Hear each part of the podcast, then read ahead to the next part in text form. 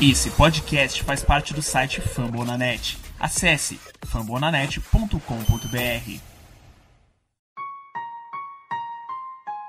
Recently inspired by the city I'm from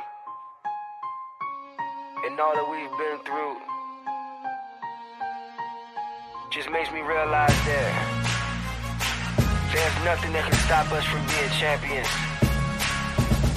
I dedicate this song to Ray Lewis, Baltimore Ravens, and my whole city. Came from the bottom, great to be a champ. Did it on our own, nobody gave us a chance.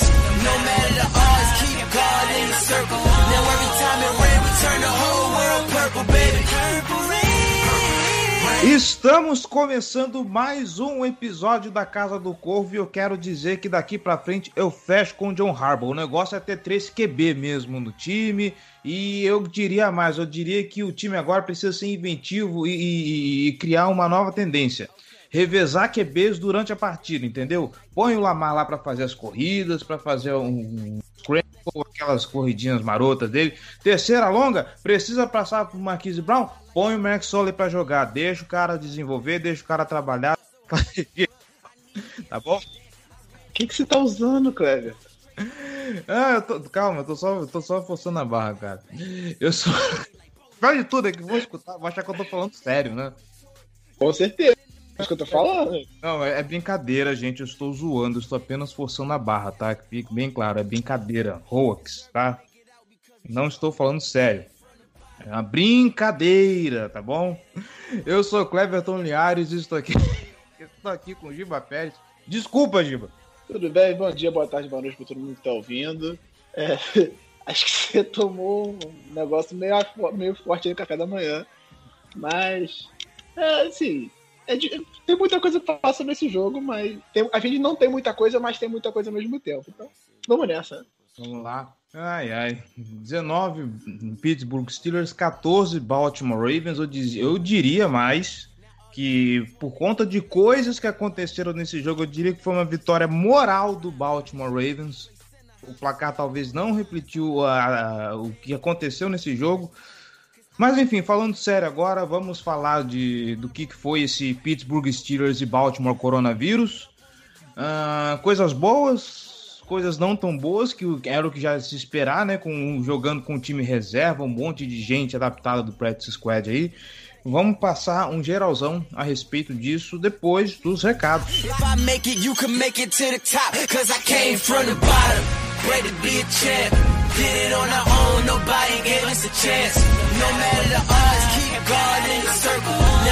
If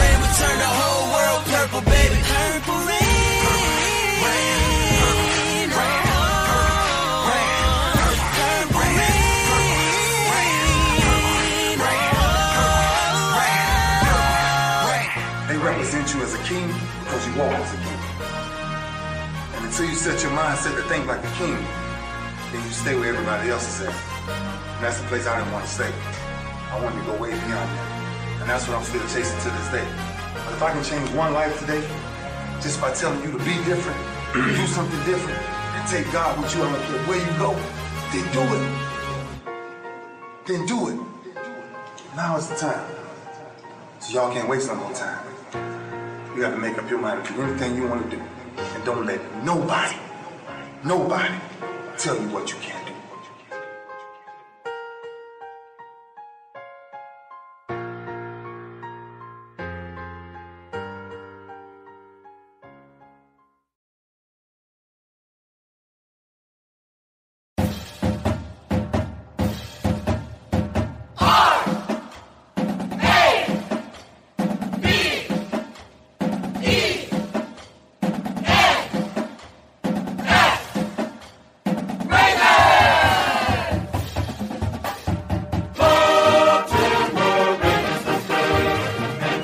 Recados rápidos, galera. apoia.se barra Casa do Corvo ou picpay.me barra Casa do Corvo. Seja torcedor de elite, apoie esse projeto com um real, um realzinho só, você já faz uma grande diferença aqui para Casa do Corvo. Você ajuda a manter o podcast, ajuda a manter o canal no YouTube, ajuda tudo isso a crescer, a gente produzir mais textos, enfim, muito mais coisa, tá bom? Lembrando que torcedor de elite tem direito ao grupo de discussão exclusivo, o Boteco do Corvo, tem direito a newsletter semanal, recebe o podcast mais cedo, tem direito a sorteios e muito mais, tá bom? É só vantagem ser torcedor de elite. apoia.se barra Casa do Corvo ou picpay.me barra Casa do Corvo. Lembrando que no PicPay, se você não tem cadastro ainda, fazendo o seu cadastro com o cupom no post desse episódio, você ganha 10 reais de cashback, tá bom? Se você não puder apoiar financeiramente, não tem problema. Faz o seguinte: nós estamos nas principais plataformas de podcast internet afora: Deezer, Spotify, Google Podcast, podcast da iTunes. Então, se você escuta em alguma plataforma, deixa lá seu comentário, deixa lá sua avaliação. Pelo Spotify, segue a gente lá, procura Casa do Corvo no Spotify, pelo aplicativo de podcast da iTunes. Então, vai na loja da iTunes Store Procura a Casa do Corvo, deixe suas estrelinhas, deixe seu comentário para a gente ganhar relevância na loja com podcast esportivo e alcançar mais torcedores, tá bom? Nossas redes sociais, facebook.com.br Casa do Corvo BR, nossos twitters, arroba Casa do Corvo, arroba BRavensBra, arroba Giba Pérez, que está fazendo um trabalho bacana no YouTube para falar um geralzão sobre a NFL, e arroba Ravens Brasil, o perfil do fã-clube oficial do Baltimore Ravens aqui em terras tupiniquins, tá bom? Nosso Instagram, arroba Casa do Corvo, segue o Ravens Brasil também no Instagram e, claro, nosso canal no YouTube, arroba Casa do Corvo, tá bom? Elogios, sugestões, dúvidas ou críticas, casa do corvo gmail.com. A gente quer ouvir o seu feedback, a gente quer saber o que tem para melhorar nessa bagaça, ok? E se você está afim de opinar, está afim de debater, falar um pouco sobre tudo que a gente disse aqui, deixa lá o seu comentário no post desse episódio em fumblenanet.com.br barra Casa do Corvo BR, procura esse episódio, comenta lá pra gente bater um papo legal, tá bom?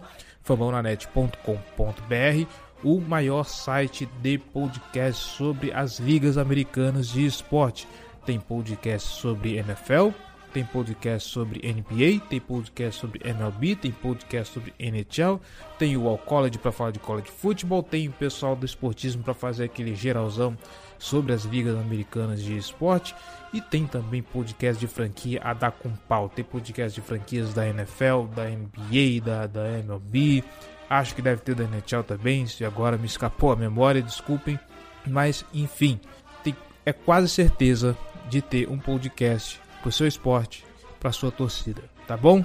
Então, se você não é ouvinte da Casa do Corvo, ou se você é ouvinte e quer ouvir também sobre outras ligas, sobre outras franquias, aparece lá, fambonanet.com.br, já que você está passando por lá, aparece aqui e deixe seu comentário, tá bom? Vamos pra pauta? Vai, vai, vai, Bora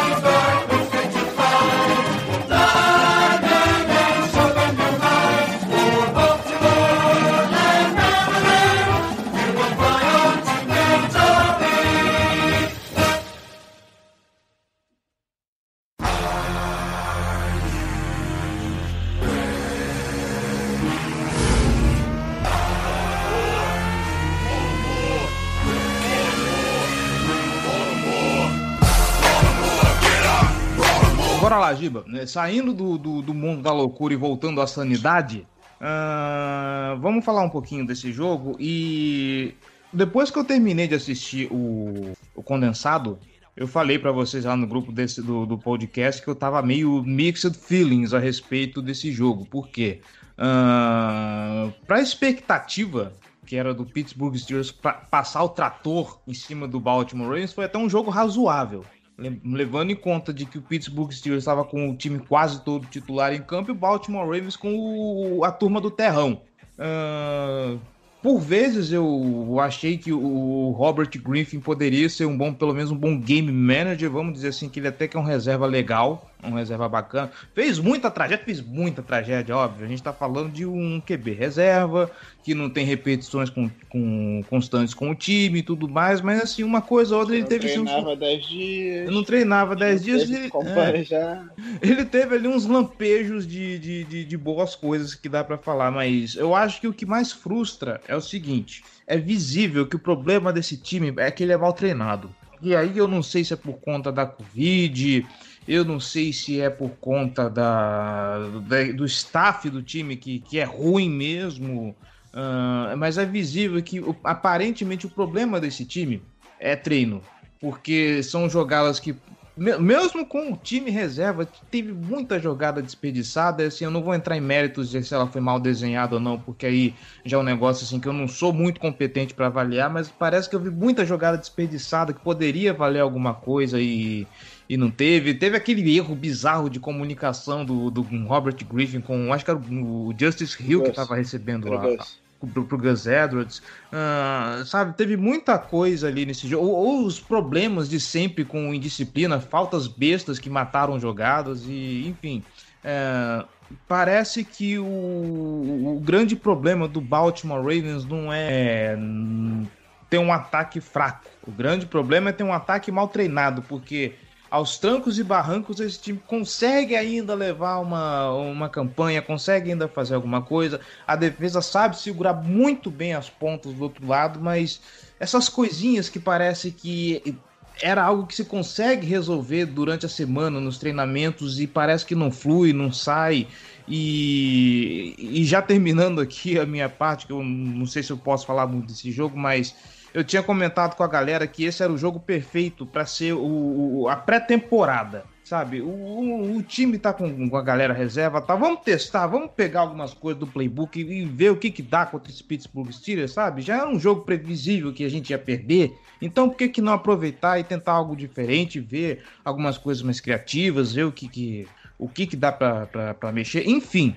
Eu acho que eu gostaria de ter visto um pouco mais de esforço em tentar coisas mais diferentes em termos de plano de jogo. Mas enfim, é isso.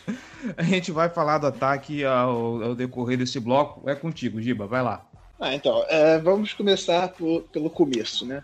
A gente viu o jogo, e aí a gente dando, obviamente, todos os descontos de ter 18 desfalques, de não ter tido treino, porque o time tava sem treinar há mais de 10 dias, a gente obviamente tem que dar todos os descontos.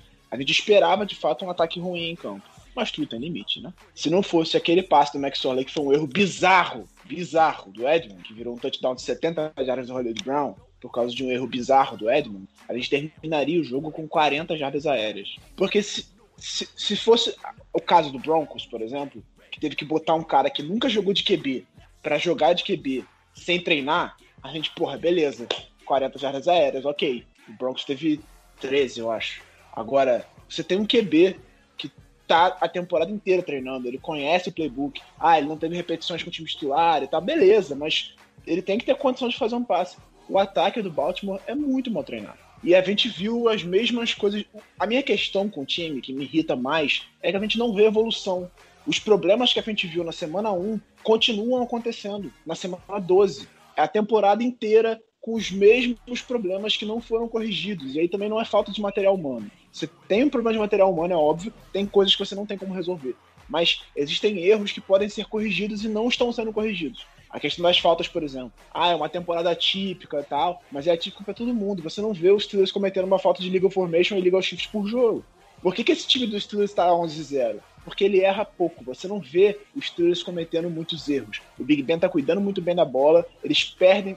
Tá, foram dois turnovers com 5 minutos, tá? Um dos special teams, né? E uma interceptação que era um turnover on downs que não fez a menor diferença. Só que o time precisa cuidar bem da bola, precisa cometer poucos erros, fazer poucas faltas, não ficar dando campo e pontos pro time adversário.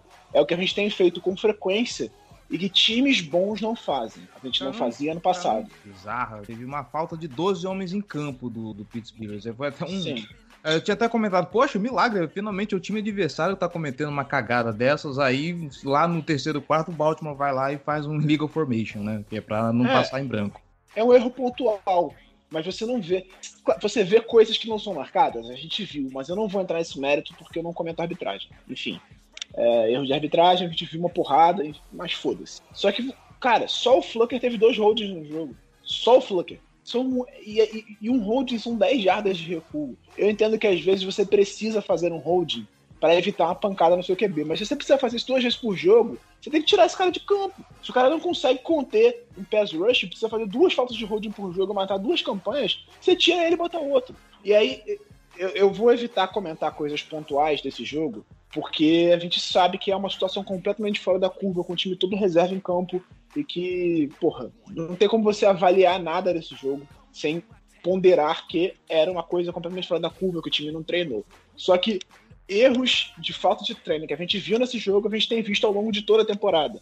E aí a culpa não é desse jogo, não é de falta de treino, é falta de competência mesmo. E se tem uma falta que escancara incompetência de treinador, é formação ilegal e movimentação ilegal. Porque isso é repetição em treino. É você mostrar para o jogador como ele tem que se posicionar e como é que tem que ser aquela movimentação para ser bem executada e não causar uma falta. Se os caras fazem toda semana essa porra dessa falta, é porque o treino não está sendo bem feito. Você não está mostrando para eles direito aonde eles têm que se posicionar, como a movimentação tem que ser feita, em que hora tem que sair o snap. Entendeu? Isso não pode acontecer e vem acontecendo toda semana. Nos últimos cinco jogos, a gente teve pelo menos uma falta de formação ilegal ou de, ou de movimentação ilegal em quatro deles. E aí você se complica demais, porque você cede jardas para o adversário, você coloca o time em situações complicadas, você coloca o seu QB em situações complicadas. E aí vem a questão de desenho de jogada, que você não tem uma leitura fácil, você não vê o, um QB do Baltimore, e aí vale para pro, valeu para T3 esse jogo, valeu para o Max Orley, vale para todo mundo não vê um QB do Baltimore tendo leituras simples de aceleração de jogada para ele ter uma leitura fácil e fazer o passe. É sempre uma bola, tipo, não é uma bola contestada no alto, mas é uma bola que tem marcação em cima sempre, que é uma bola desviada, é uma bola que o cara consegue tirar da mão do wide receiver. Os wide receivers não saem na marcação. O Marquise Brown foi marcado pelo TJ Watt.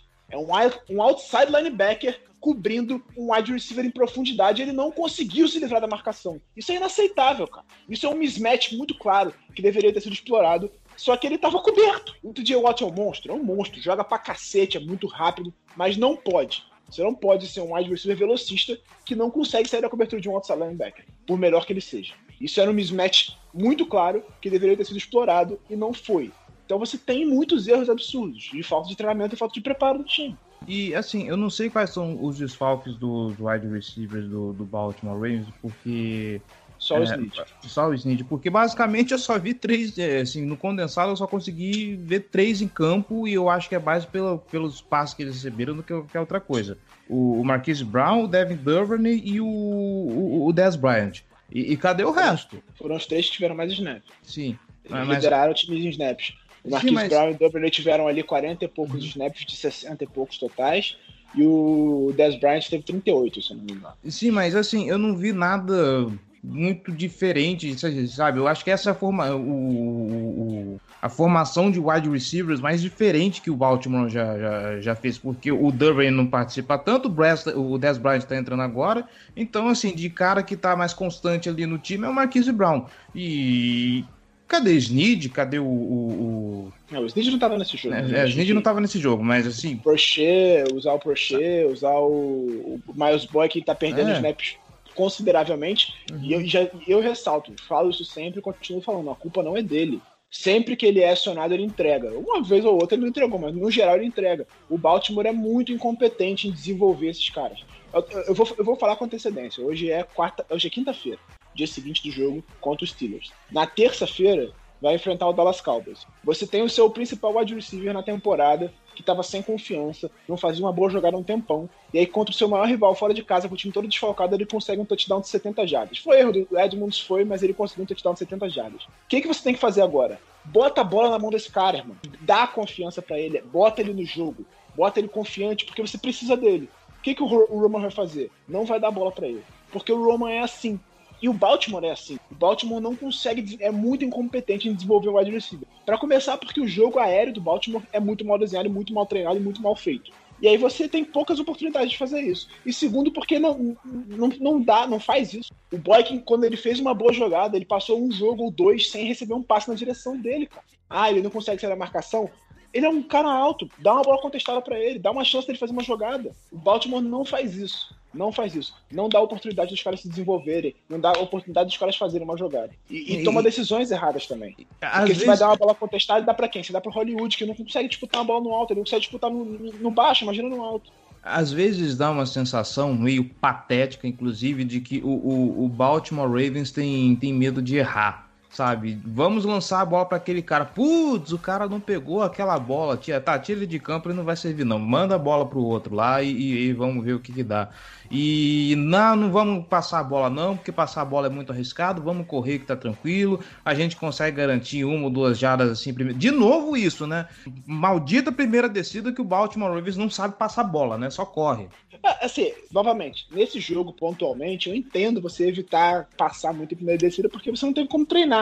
Você tava com seu QB reserva, com a linha ofensiva toda desfalcada, você não tinha como treinar. Então você faz o, o feijão com arroz. Só que, pô, o Steelers entrou no jogo, obviamente, muito preparado para parar a corrida do Baltimore. Por quê? Porra, eles vão tentar correr o tempo todo. É óbvio. Então, o que eu acho é per perdeu sua oportunidade de ser um pouco mais criativo. Porque, cara, você já é perdido por um, perdido por mil ali. Você já tinha todas as condições adversas. Faz alguma coisa diferente. Tenta fazer alguma coisa. Eu sei que você não teve como preparar nada para o jogo, porque você não teve como treinar. Mas, cara, tem várias coisas dentro do playbook que você já treinou ao longo da temporada que você pode utilizar numa circunstância dessa. Faz alguma coisa diferente, tenta alguma coisa diferente, porque se, se fizer mais do mesmo, você está enfrentando um time melhor e que teve condições de treinar. É óbvio que você vai perder. E ainda assim a gente teve chance ganhar. Falando sobre o jogo pontualmente, novamente a gente perdeu para os Steelers muito por conta do, da nossa própria incompetência, por erros que foram pontuais e do Baltimore que mudaram o jogo. Para começar, a pick six do Ryan Tree. A gente tinha acabado de ter um turnover, recuperou a bola, impediu um touchdown dos. A gente, na verdade, a gente fez um turnover, os três campo curto, a defesa apareceu conseguiu impedir pontuação, recuperou a bola, tá bom, tá, os Baltimore fez merda, fez merda, podia ter ajoelhado na endzone, a gente começar na linha de 25, na linha de 20, em vez de começar na linha de, de 5. Mas ainda assim, você tá ali, sabe? E aí o Arditree vai lá e faz um passe horroroso, interceptado e retornado para touchdown. Já deu 7 pontos de graça, 6 pontos, porque o, o Boswell errou o extra point. Mas você deu um touchdown de graça pros Steelers. Aí você vai lá, vira o jogo, porque eles fizeram o favor de devolver o favor, né? vira o jogo, toma dois, dois field goals, eles chegam na red zone duas vezes, a defesa aparece. Uma coisa que pontual que a gente pode falar sobre esse jogo positiva. Quando a gente fala sobre a defesa, a gente fala melhor sobre isso, mas defesa, defesa na red zone melhorou, mostrou melhora.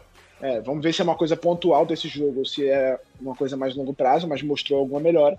Aí você chega na beira da end zone, faltando 26 segundos, e não consegue o touchdown. Vai pro intervalo perdendo o jogo porque o seu, seu Tyrande quinto Tyrande dropou a bola dentro da endzone. E, ou seja, já é um touchdown perdido. Podia ter ido pro intervalo ganhando por 14 a 13. E eu quero voltar no para discutir aquela corrida. Foi o Justice Hill ou foi o Gus Edwards que estava correndo pra endzone a bola Gus. Foi o Gus, né? Porque, assim, eu quero entender esse lance porque, de novo, eu não vi o Auto 22, eu vi só no condensado. Cara, aquela jogada, assim, me pareceu, obviamente, que se, se eu tivesse lá no, no, no, campo, dependesse de mim para decidir a jogada, eu não ter como, como. Eu não ia poder provar que foi. Mas tem muita carinha assim, de que por um pentelésimo aquilo foi TD, cara. Não sei. Ah, tá falando a primeira? A primeira, Isso. A primeira foi do Rio. Que ele bate no, no Williams, inclusive, no, no, no final da eu... jogada. Eu não vi nenhum replay que me convenceu. Eu achei que ele caiu antes de entrar. Mas assim, não teve nenhum replay que você olha e fala, ó, oh, beleza, foi isso. Para mim, pelo menos, eu não vi nenhuma imagem não, que. Sim, sim, a gente não vai escandalizar por isso, mas assim, eu tive a impressão de que a bola passou um pouquinho assim da, da, da linha da endzone. Mas enfim, como, como eu falei, assim, não dá para provar categoricamente, não foi TD. Sabe? A impressão que eu tive é, é isso. E aí causa aquele incômodo de que porra, era pra gente ter vencido e tudo mais, e, e, fora outras coisas que o Giba já falou, a gente não vai falar por aqui, porque não, não é programa de mesa redonda de futebol, de campeonato brasileiro, mas, sei lá, cara, coisas que deixam aquele gosto amargo de, de dar pra, pra, pra vencer. O que acontece todo jogo do Baltimore nessa temporada, né? Dá pra vencer, dá, mas não vence. E aí a gente tá Sim. tá nesse 6-5 por causa disso. É, e sobre. E aí, são erros que você vai cometendo e que vão te custando caro. Sabe? Você para pensar, só nesses dois que eu citei são 14 pontos de diferença. São 13, no caso. Né? São seis a mais para os Steelers e sete a menos para gente. A gente perdeu por cinco. É, então, óbvio, nessa circunstância você espera que o time de fato seja incompetente, porque não treinou e tudo mais, mas são erros que a gente vê repetidamente ao longo da temporada. Repetidamente, o tempo todo. Claro que também o nosso ataque titular, a gente viu ele anotar 20 pontos em quase todos os jogos da temporada. Só contra o Patriots que não anotou 20 pontos. Foi o único jogo da temporada que o ataque não anotou 20 pontos. Se tiver, se mantivesse essa média, a gente teria ganhado, porque os Steelers fez só 19. Então os desfalques, obviamente, pesaram muito. E aí a análise desse jogo fica muito contaminada por isso. Você tem muitos desfalques, entre eles o seu QB titular, seus dois centers. Pô, isso sem contar 10 dias sem treinar, um monte de gente sentindo lesão durante o jogo. Marcos Peter sentiu lesão, Jimmy Smith sentiu lesão, Derek Wolf sentiu lesão. Então, tudo isso foi o, muito. O, o, o próprio Hard Tree sentiu um pouquinho, né? Tem uma hora que ele saiu faz. do jogo. É. Saiu do jogo. Entrou o Max Orley por causa disso. Então, tudo isso pesa, óbvio, na, na sua avaliação de, do jogo. É, Então, eu, eu não quero me alongar demais nesse jogo por conta disso. Acho que é muito fora da curva pra gente ter qualquer panorama pra temporada. A gente não dá pra traçar nada do que vai acontecer daqui pra frente por conta dessa partida. A gente poderia estar numa situação melhor porque teve chance de ganhar, mas é totalmente normal gente perder esse jogo. A gente, antes da partida, já esperava perder. Antes de ter as, as, as contusões todas, já seria normal, já seria aceitável perder esse jogo, porque o Steelers está fazendo uma excelente temporada e a gente não. Mas, novamente, o time erra demais. E é por isso que a gente está 6-5. A gente está 6-5 por conta de muitos erros e repetidos erros que a gente não vê evolução. E aí eu não entendo você manter o coordenador ofensivo é, por 12 semanas nessa circunstância. O ataque não evolui. O ataque não melhorou em nada ao longo da temporada. Em nada. Zero. Ah, teve lesão, teve lesão, mas o ataque não melhorou. Em nenhum momento você via uma evolução do ataque. O melhor jogo do ataque foi o primeiro. O melhor jogo do ataque do Ravens na temporada foi contra o Browns na semana 1. De resto, só piorou.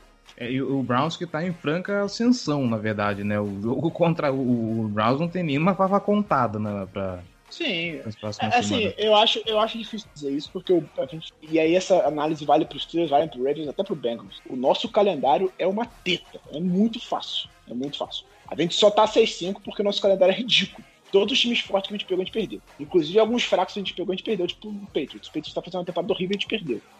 Tem, tem o Colts aí, que é o ponto alto da curva, mas. É, o único time, é, o único time bonzinho que a gente pegou e ganhou foi o Colts. E aí a reta final do nosso, nosso calendário é tranquilo, tirando o Browns, é o jogo mais difícil que a gente tem. Sim. Mas o Browns também pegou vários jogos fáceis. O mais dificilzinho foi contra o Colts que ele ganhou também, mas passou um aperto. É, então eu acho que fica fica esse ponto. E, e só pra O deixar Browns claro. tem- o Browns ainda tem o Titans, não pegou o Titans ainda. E, e só era- ficar claro, o- a, a AFC Norte matematicamente já foi, né? Porque É. por mais que, que, assim, se os Steelers perderem todos os jogos e Baltimore Ravens ganharem todos, ficam os dois times empatados e pelo critério de desempate a gente tomou na cabeça. Sim, porque a gente foi varrido por eles. Não, a gente já não tem mais chance de ganhar a FC Norte. Já foi pro. A a FC Norte é difícil, a verdade é essa. Uhum. Se só, um, só um, um apocalipse faz com que o Browns ganhe isso. Porque faltam cinco semanas, o Browns tem três, jogos, três vitórias a menos e perdeu o primeiro jogo do critério de desempate. Então a chance do Browns é, é, é bem pequena. Então, pra mim, o Steelers já ganhou a divisão. Já ganhou. Porque a gente tem que pensar agora em wildcard Uhum. e, e tentar e recuperar o time. E, e, claro, corrigir os erros. E- O que mais me incomoda no Baltimore ao longo da temporada não é perder jogo, não é perder pro Patriots, não é perder pro Steelers, não é porra, jo- erros pontuais. O que mais me incomoda é a falta de evolução. Porque, pô, você cometer erros ao longo da temporada é normal. Só que são os mesmos erros toda semana e não melhora. Não melhora. A gente não vê nenhuma evolução. A única evolução que a gente viu foi no jogo terrestre, porque o Dobbins foi naturalmente ganhando espaço ao longo da temporada e o jogo terrestre foi melhorando um pouco. Porque o Ingram não tá fazendo uma boa temporada, o Gus, ele serve em algumas circunstâncias, mas não, não é um, um grandíssimo running back. E o Dobbins começou a ganhar espaço. E aí, nesse jogo, ele não jogou por causa da Covid, mas ele naturalmente é o running back número um agora. E é o melhor running back do time. Só que o resto não melhora. Não melhora. E não é só por causa da lesão do Stanley e tal. O time não consegue evoluir. Não corrige os erros e erros básicos que comete. É erros de. São drops de wide receivers. É a defesa perdendo tackles em profusão. Em profusão. Muitas e muitas faltas absurdas no ataque. Então, tudo isso vem acontecendo ao longo de toda a temporada repetidamente e não está sendo corrigido. Isso me incomoda bastante. Por isso que eu falei que esse jogo tinha que ser encarado pela, pela comissão técnica como um jogo de pré-temporada, para poder explorar ao máximo o que, que dá para mexer, o que, que dá para fazer, o que, que dá para inventar e não aconteceu. Essa apatia que, que incomoda. É, não tinha muito para falar desse jogo, a gente acabou falando 25 minutos só sobre o ataque. Antes da gente virar para defesa, Giba, você falou que tinha que comentar a respeito do Tristan Colin Castillo, né? O, o center que foi improvisado lá na posição para esse jogo e que, pelo menos para essa para esse momento, fez um jogo até decente, né? Enfrentando o, o Pittsburgh Steelers. É, então, é, isso, isso é uma coisa que a gente pode avaliar, especialmente pelas circunstâncias. Você ser colocado para jogar os primeiros snaps numa posição num jogo contra o melhor time da. Para mim, o segundo melhor time da temporada, mas o time que tem a melhor campanha da temporada, que tem uma linha defensiva forte pra cacete, muito boa, e você fazer um bom papel, é, um, é uma coisa que tem que, ser, tem, que, tem que chamar atenção. E o Colin Castilho fez a estreia dele na NFL, um calor não draftado, na posição de center, e fez um bom jogo contra uma forte defesa, contra uma linha defensiva muito forte do Steelers. Ele jogou muito bem. Muito, se não foi um fenômeno, mas ele fez um bom jogo, considerando que ele não teve um treino com, a, com a linha, linha ofensiva titular e não teve treino nenhum, porque o Baltimore estava sem treinar 10 dias. Ele fez um papel muito decente. Foi melhor que o Escura, por exemplo, que fez um que faz uma temporada muito ruim e que fez um jogo horroroso contra os Steelers na, no primeiro jogo, na semana 8. Então, o Castilho fez um bom jogo, isso foi importante, interessante, vamos ficar de olho nele, porque às vezes você quer ter o um mercado de guarde e aí você tem uma opção com o Castilho. Um cara interessante, que fez um bom jogo contra uma linha defensiva forte. Outro cara que eu acho que merece mais oportunidade é o Tyre Phillips, que no meio do jogo entrou por causa que o Flucker sentiu uma lesão de right tackle, sem não voltando de contusão depois de ficar três semanas machucado, ou seja, ele estava mais tempo ainda sem treinar. Não são só os 10 dias, ele ficou na injury reserve um tempão e não teve essa semana para se recuperar direito. E aí ele precisou entrar de right tackle e enfrentar ninguém mais, ninguém menos do que TJ Watt. e não teve nenhum holding. Ele cedeu um sec, eu acho. Eu, não tenho, eu acho que ele cedeu um sec contra o TJ Watt mas ele não teve nenhum holding, o Flucker teve dois. É, mas, mas até, aí, ele... até aí é um calouro contra o TJ Watt, né? Então a gente dá um desconto, é um, né? É um calouro que não treinava mais de um mês contra o TJ Watt. Então a gente dá um desconto, né? E que não, nunca jogou nessa posição Sim. na NFL. Ele jogou no college, ele era, ele era teco no college, mas na NFL ele não jogou nenhum snap na posição. Uhum. Então, eu acho que pra, então, contra Dallas. Assim, eu acho que contra Dallas, que não é a melhor defesa da NFL, muito pelo contrário, inclusive, acho que dá para tentar de novo essa formação. Eu não vejo problema nenhum nisso. É, eu acho que o Colin Castilho não vai, vai ser o Mercado. Ah, porque o Powers está fazendo um trabalho decente de guarda, aí é melhor sim. botar um cara mais experiente, né? Mas é, eu testaria. E aí, até para mexer menos na linha. Sim. Você botar um, um center novo e um tackle novo, acho que não é o perfil do Harbour, ele não costuma fazer isso. Tanto que muita gente falou, ah, não, o Bozeman deve ser o center titular. E eu falei aqui, eu falei, acho uma possibilidade, porque tem muita, muita coisa mexendo, mas eu não é a cara do Harbour fazer. Porque ele não gosta de mexer demais na linha. E Bozeman de, de center titular, basicamente ele teria que jogar o Bozeman para center, botar outro left guard, e aí já teria mudanças na, no lado direito da linha, e ia mexer demais na linha. E a cara dele é, vou tentar, ó, se eu dando certo, vou tentar manter, e aí o resto eu me viro. E foi o que ele fez, botou com, com um Castilho de center, e manteve o Bozeman de left guard, manteve o Orlando Brown de, de left tackle, e mexeu só no, no, outro lado da linha. Então, assim, o que eu tô falando é o seguinte: funcionou contra a, a DL dos Steelers. Segurou bem. Eu acho que se você vai pegar uma DL que é mais fraca que, que, que a do Dallas, eu acho que dá para para colocar, experimentar e, e, ver como funciona já com o, o, resto do ataque titular em campo, Lamar Jackson lá no backfield e, e, ver como é que funciona, né?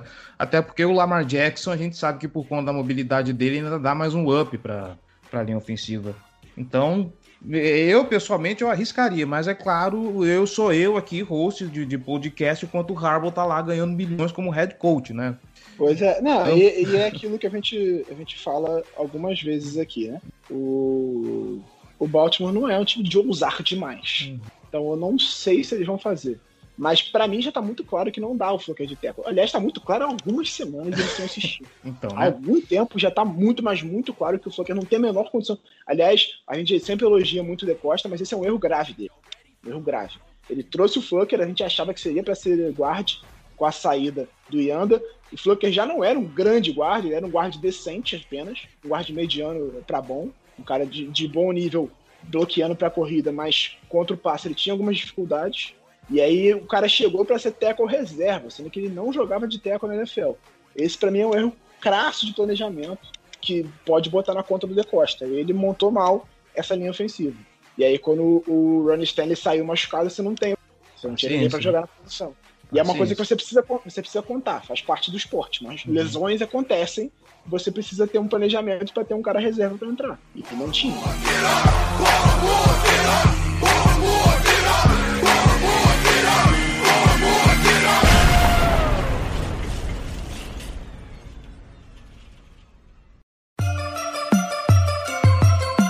Black and purple, black and purple, black and purple, black and purple. Black and purple, black and purple, black and purple, black and purple. Enfim, fechamos o ataque. Eu acho que já passamos a régua em tudo que tinha que falar. Vamos falar da defesa, que essa defesa me deu muito orgulho. Essa defesa deu. Assim, eu me senti abraçado. Porque, cara, se tudo do lado do ataque tá dando errado, a defesa do Baltimore Ravens, ah, que pese todos os problemas que essa defesa tem, mas pelo menos você sabe que ela ainda é capaz de segurar a bucha. De novo, a gente viu o Marcus, Peter, o Marcus Peters dando um, um, um tackle, né? Eu acho que pelo É. menos se tem algo de positivo para tirar disso é que pelo menos ainda esse setor, assim, o Dom Martindale ainda tá conseguindo tratar com carinho esse setor. Não é aquilo que a gente gostaria, não é, mas é aquilo que a gente tem o que a gente tem pelo menos ainda tá desempenhando bem. E, e, assim, é, vale lembrar que a defesa está bem desfalcada. Né? A gente tem mais até do que.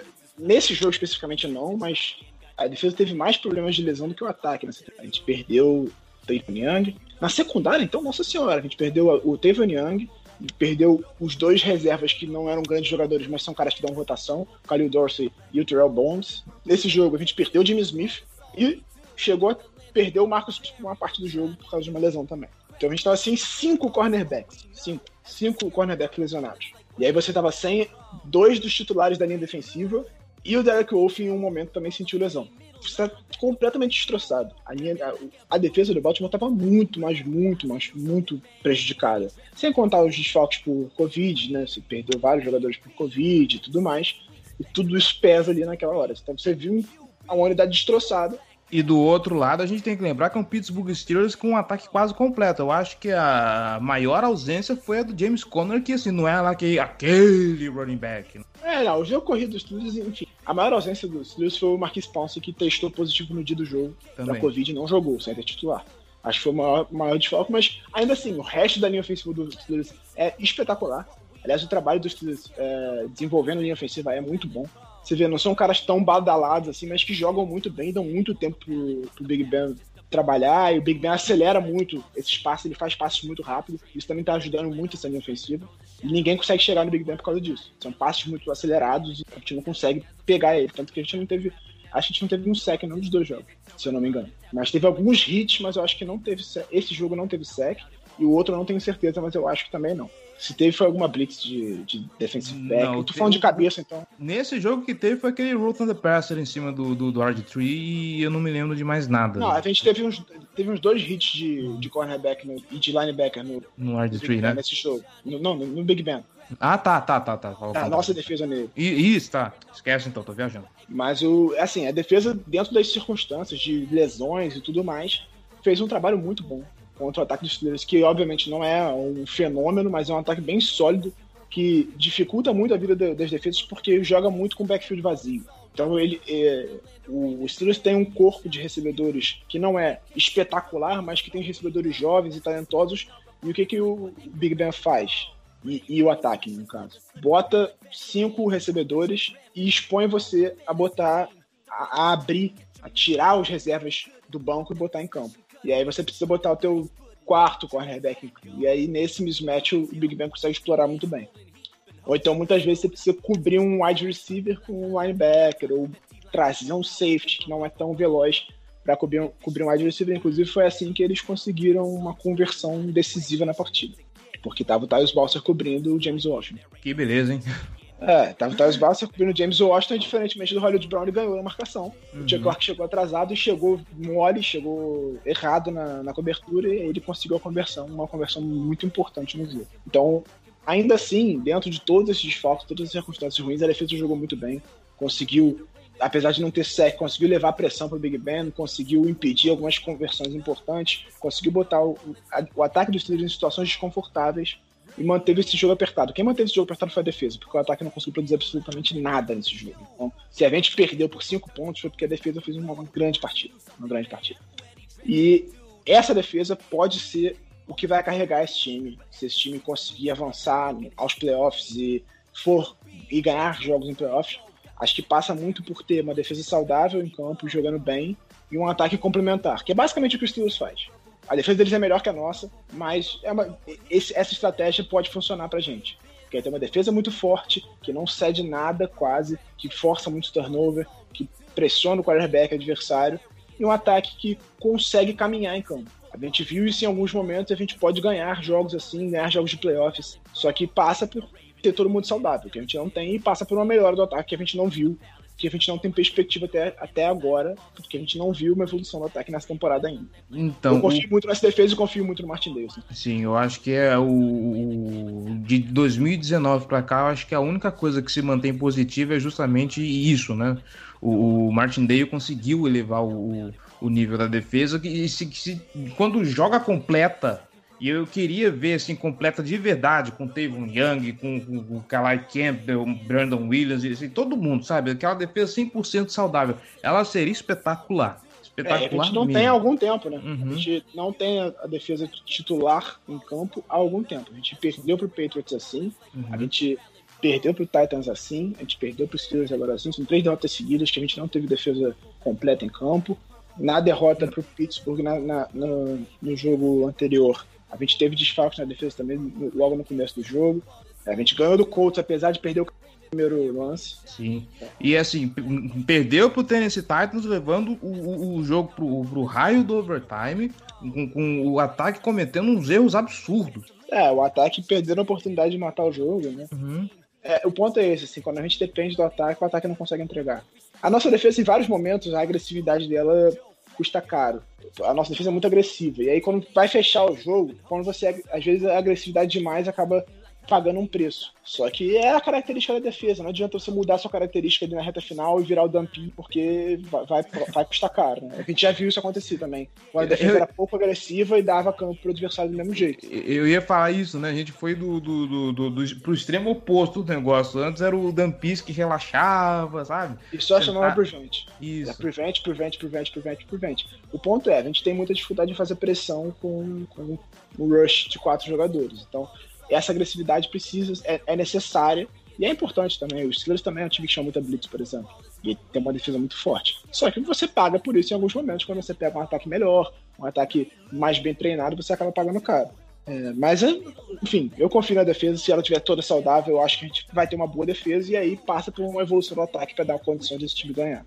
E, e, aí eu espero, tendo o, o calendário mais fácil daqui para frente, que agora é, é, é New York Giants, é Jacksonville Jaguars, é, é... Ai meu Deus do céu, me fugiu o, o Dallas Cowboys. Então eu espero que a ficha caia pro, pro ataque e comece a encarar isso como uma oportunidade de ser mais inventivo, sabe? De ver que a gente está pegando times mais, fracos, times mais fracos e, e ver o que, que dá para explorar, porque não dá para ser modorrento assim a vida inteira, gente, por favor. É, é eu acho, sim. O problema é que a gente não tem a menor confiança de que o nosso coordenador ofensivo vai fazer isso, mas Sim. o time precisa ser mais criativo. E falando já sobre o Dallas, acho que passa muito por, pela liberação do Lamar. Ele completa 10 dias de quarentena no domingo, o jogo é terça-feira. Então, ele precisa ser, estar negativo logo depois dos 10 dias de quarentena, que vai ter um treino para se preparar. Claro, ele vai estar estudando em casa, vai estar mantendo o condicionamento e tal, mas se ele for liberado no domingo, ele vai ter um dia de treinamento só pra se preparar pro jogo. Mas a gente precisa dele. Não tem a menor condição de ir pro jogo com o Max Sorley, cara. Não tem a menor condição. Não, não, esquece. esquece. Ah, o Max Sorley teve um passe pra 70 já. Ó, ó, ó, ele teve seis passes no jogo. Mas olha, olha as estatísticas. Antes, vamos descontar um passe de 70 jardas que foi um erro bizarro. Foi um erro bizarro da defesa do Steel. Desconta esse passe de 70 jardas. Ele teve um de 5 para 7 jardas e um passe que deveria ter sido interceptado, mas foi um drop do Minka. E ele tá em primeiro do ranking da PFF, cara. É claro, ele tem, ele tem, ele tem a melhor rating da temporada. tentou seis, pa... ele tentou seis passos, acertou dois para 77 jardas e um touchdown. ai, meu Deus do céu. A, a, ironia dos números, cara. É maravilhoso isso. Ai, ai. Abraço, Kaique Pacheco, que é fã do, do Trace Mark Soller e, é, e fica de talaricagem com ele no Instagram. Depois eu explico essa história para você, Giba. Uh, antes da gente passar, então, definitivamente pro jogo do, do, Dallas Cowboys, vamos só dar aquele girinho na, na FC Norte para a gente dar um, um abraço gostoso nos no, nossos primos de Ohio. Uh, o Cleveland Browns conseguiu uma vitória sobre o Jacksonville Jaguars, né? Até aí. Sim. Oito, oito Sofreu mas... bem Uhum. 27 a 25 para Cleveland. Oito vitórias seguidas desde 2007. Olha esse Cleveland Browns voando baixo aí. Será? Será? Oito vitórias seguidas. É, oito vitórias seguidas pela primeira vez. Ah, não, oito vitórias seguidas, ah, não. Oito vitórias desde 2007. Eu tô viajando. Oito vitórias na temporada. É a primeira, é, é, a primeira vez desde 2007 que o Cleveland Browns não terá uma isso, campanha legal. Isso. Mas será que esse Cleveland Browns vai pra, pra, pra playoffs? Será? Ah, eu acho muito provável. Eu, você... a, não ser que, hum. a não ser que consiga fazer a maior Brownzada do século, que é, porra, perder os cinco jogos que faltam. Eu acho muito. Porque assim, a, a sétima vaga deve ficar de 10-6, 9-7. Uhum. E assim, tirando o Titans e Ravens, eu acho que o Browns tem condição. É, tem Titans, Ravens e Steelers ainda. São Sim. três jogos bem difíceis. Ah, tá. Mas os outros dois. Os outros dois são mais tranquilos. Então, eu diria que o Browns já tem 10 vitórias. Tudo bem que o Browns faz coisas inacreditáveis, né? mas eu acho que ele tem 10 vitórias na temporada já. Hoje quem tá na caçada seria o que? Las Vegas Raiders, que estão a piada de Tampa Bay esses dias. É, é, seria o Las Vegas, que. Não, Tampa Bay não. O, Raiders foi humilhado pelo Falco. Ah, foi pelo Falcons, verdade. Foi 46 a 3, eu acho. Nossa, eu tô pensando em Tampa Bay ainda, cara. O Atlanta passou o carro em cima. Foi, foi uma humilhação. Vegas, e, e, ainda quebrou meu cara, porque eu falei no vídeo anterior, quando perdeu pro Chiefs, eu falei, não, porque o Raiders vem forte aí e tal, não sei o que. Tal, tomou no rabo. Não, mas o Gruden, o Gruden tem dessas, né? Joga esse, ganha esses jogos esquisitos aí, ganhou, conseguiu ganhar do Kansas City Chiefs lá no, no começo da temporada e chega aqui e toma essa. Ah, e jogou, e jogou de novo de igual para igual contra o Chiefs em, uhum. em, Vegas. Só tomou a virada no finalzinho, tava ganhando o jogo, tomou a virada e? no último lance, porque, pô, também a defesa tava toda reganhada contra, contra o ataque do Chiefs. E não é fácil parar o ataque do Chiefs, não sabe disso. Muito Vai bem. entender. É, é, mas, então, quem tá disputando a vaga de wildcard? São três vagas para Raiders, Browns, Ravens, Colts e Dolphins, cinco times que eu vejo. O Patriots tá, tá um pouquinho longe ainda. O Patriots tá 4-5, se não me engano, né? Sim. Não, o Baltimore, o Baltimore Ravens é, fez o favor de riscar o fósforo do, do New England Patriots. O Patriots tá 5-6, eu acho. Tá 5-6. Uhum. Não, a gente, a gente acendeu o Patriots, aí ele apagou de novo, perdeu pro Texans. Uhum. Aí foi lá e acendeu contra o Cardinals, que o Cardinals é um Baltimore da, da NFC. Gostei, boa. Ótima analogia. É, mas o. Então, o ponto é: são cinco times, mais ou menos, brigando por três vagas. Aí você tem o Raiders, que é inconsistente, mas a gente não tem confronto direto. Você tem o Dolphins, que para mim tem boas chances de ir pros playoffs. Depende muito do que, que vai fazer agora na reta final, mas a defesa tá jogando muito bem. Uhum. Então, acho que passa por isso, tem uma defesa sólida, um ataque meio complementar, porque você tem um QB calor, você não pode exigir demais dele também.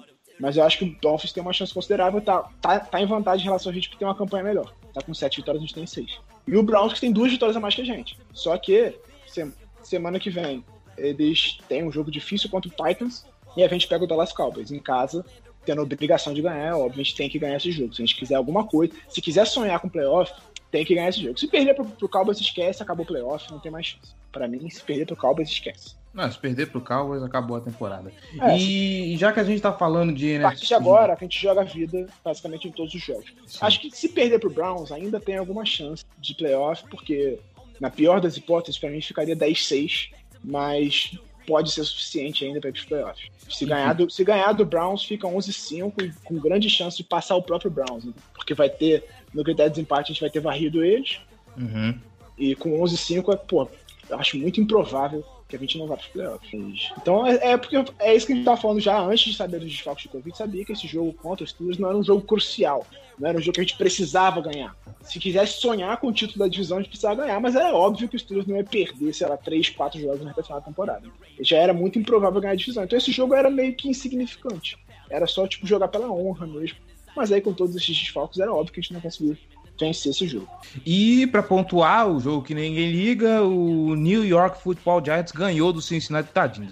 Ah, cara, sem o Burrow ainda, cara. Eu Ai, diria, que, eu diria ai. que pro, pro Giants esse jogo é preocupante. Como é que você pega o Cincinnati Bengals, que foi o pior time da última temporada, sem o QB calouro, que era quem tava jogando bem nesse ataque, e você ganha por 19 a 17? Passa um aperto danado pra ganhar desse time horroroso. Não dá, cara. Pois é. Acho que o Bengals na próxima temporada, que eles vão pegar um bom teco agora, provavelmente no draft, porque eles vão ter tipo a terceira escolha, a segunda, com o Burrow recuperado, jogando, se ele se recuperar totalmente, jogar, continuar jogando bem, até evoluindo, né, em relação ao que a gente viu essa temporada. E com uma linha ofensiva um pouco melhor, esse time já fica bem forte. Já fica preocupante.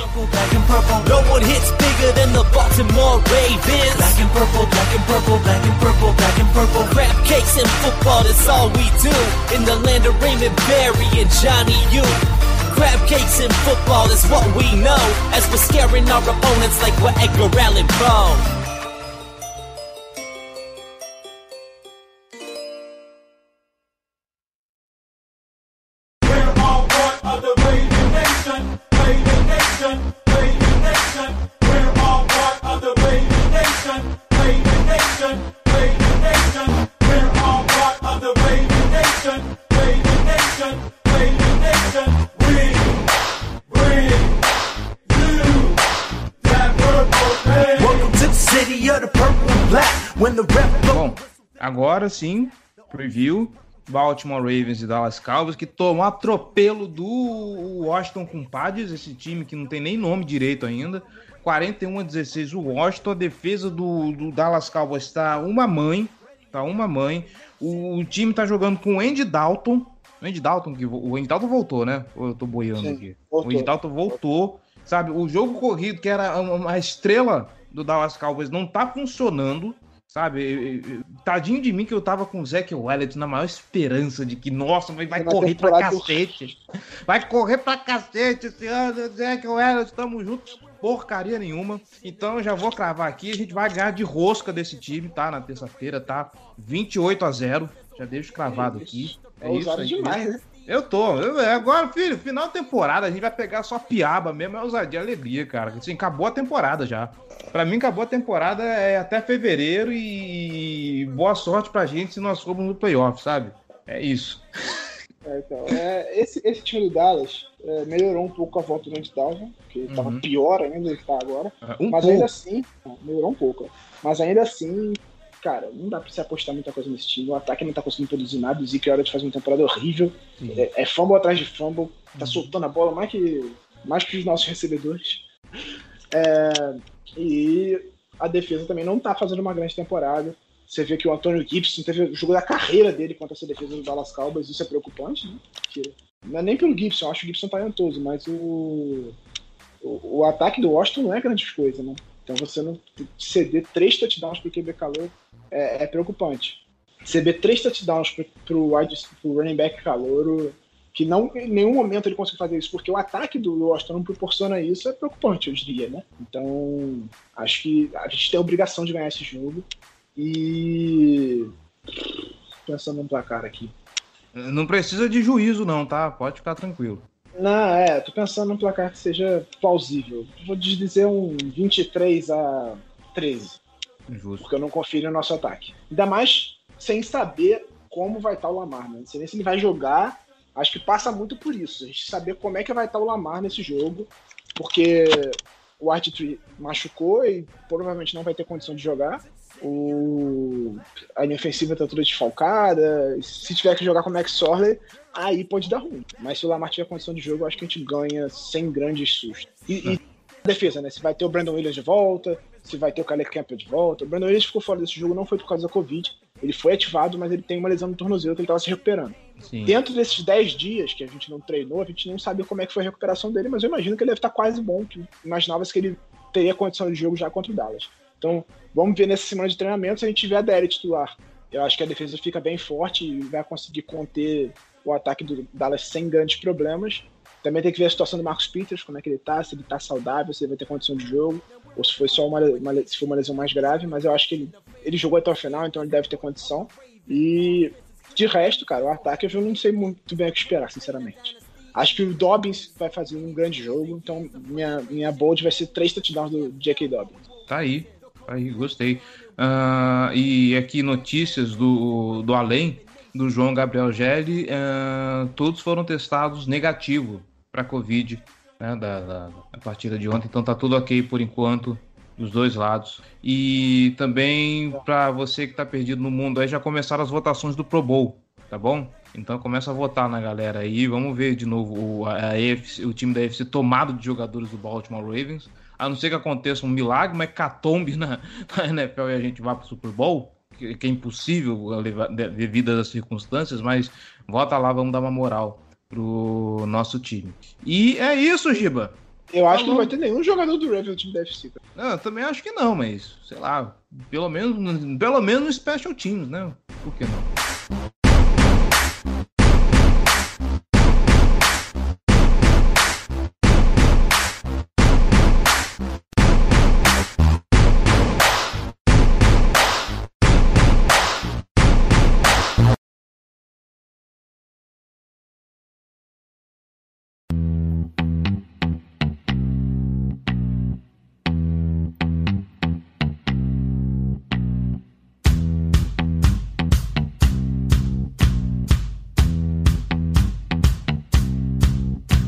Mas é isso.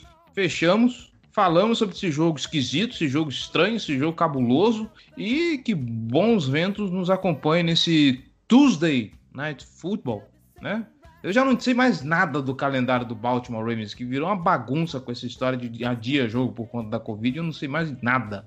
É, tô deixando a maré me levar é, e. Joga terça-feira contra o Dallas Cowboys, depois na segunda-feira. Aí já é um jogo de segunda-feira, que seria o jogo de segunda-feira mesmo. A gente jogaria o Monday Night Football contra o Browns. Uhum. Por enquanto, segue na segunda-feira. Bom, assim esperamos. E é isso. Giba Pérez, muito obrigado pela participação, muito obrigado aí pelos comentários, muito obrigado aí pelo hate. O que, que temos essa semana lá no seu canal, meu querido? Quinta-feira, agora, hoje no caso, saiu o Power Ranking do, com top 10 de times da temporada. Já adianto que o Baltimore não está nele. Até porque se tivesse, se tivesse, o senhor seria acusado de clubismo, hein? Pois é, ficou fora do meu top 10.